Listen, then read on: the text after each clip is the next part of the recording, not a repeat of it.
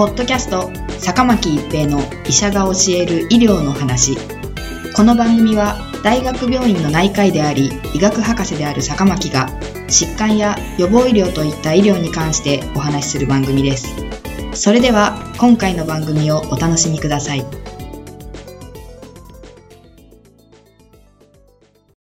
皆さんこんにちは、坂巻一平です。ポッドキャスト、坂巻一平の医者が教える医療の話。今回は病院の再編統合です。厚生労働省は2019年9月、市町村などが運営する公立病院と、日本赤十字社などが運営する公的病院のおよそ25%にあたる全国424の病院について、再編統合について特に議論が必要とする分析をまとめ、病院名を公表しました。病床数や診療機能の縮小なども含む再編を地域で検討し、2020年9月までに対応策を決めるよう求めています。2017年度時点で全国には1652の公立公的病院がありますが、人口100万人以上の区域に位置する病院などを除いた1455病院の診療実績をもとに分析しています。がん診療や救急など高度な医療の診療実績が少ない病院や、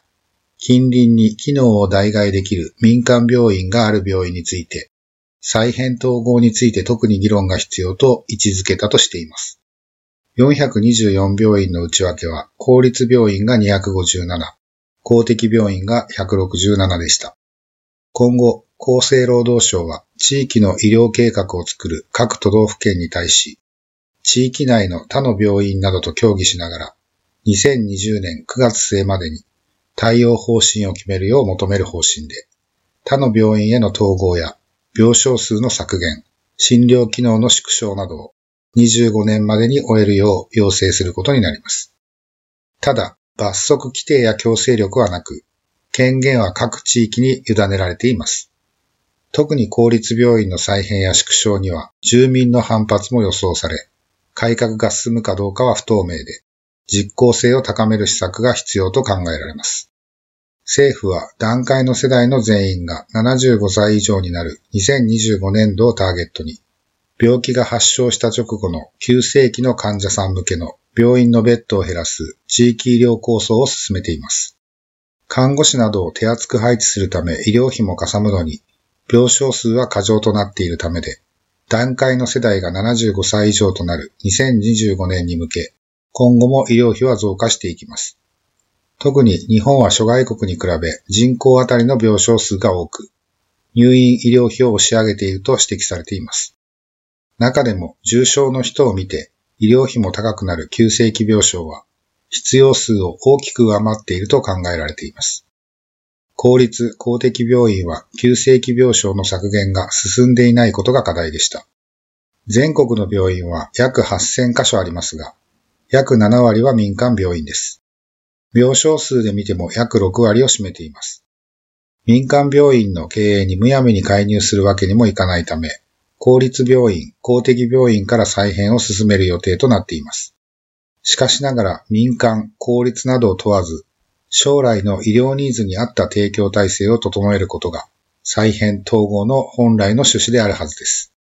公立病院は戦後、離島や人口の少ない地方など、民間医療機関の進出が見込めない地域で医療を提供する役割を担ってきました。今もその役割は変わらず、救急、小児などの採算が取りにくい部門や、災害などの分野を担うことも期待されているという一面もあります。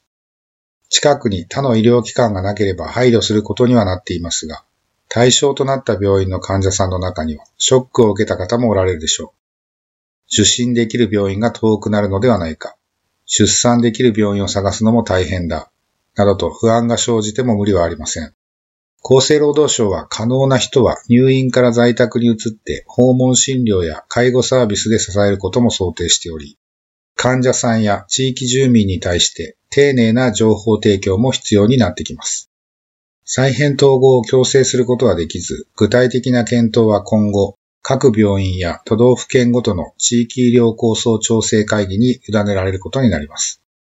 厚生労働省は今回比較の対象として民間病院についても同様のデータを取っており、地域医療構想調整会議に示す方針です。今のところ各地域が医療計画で示した急性期病床の削減率は、公立病院全体で5%にとどまっていますが、2025年までには削減しなければなりません。ポッドキャスト、坂巻一平の医者が教える医療の話。今回は病院の再編統合でした。ありがとうございました。ポッドキャスト坂巻一平の医者が教える医療の話今回の番組はいかがでしたか？次回の番組もお楽しみに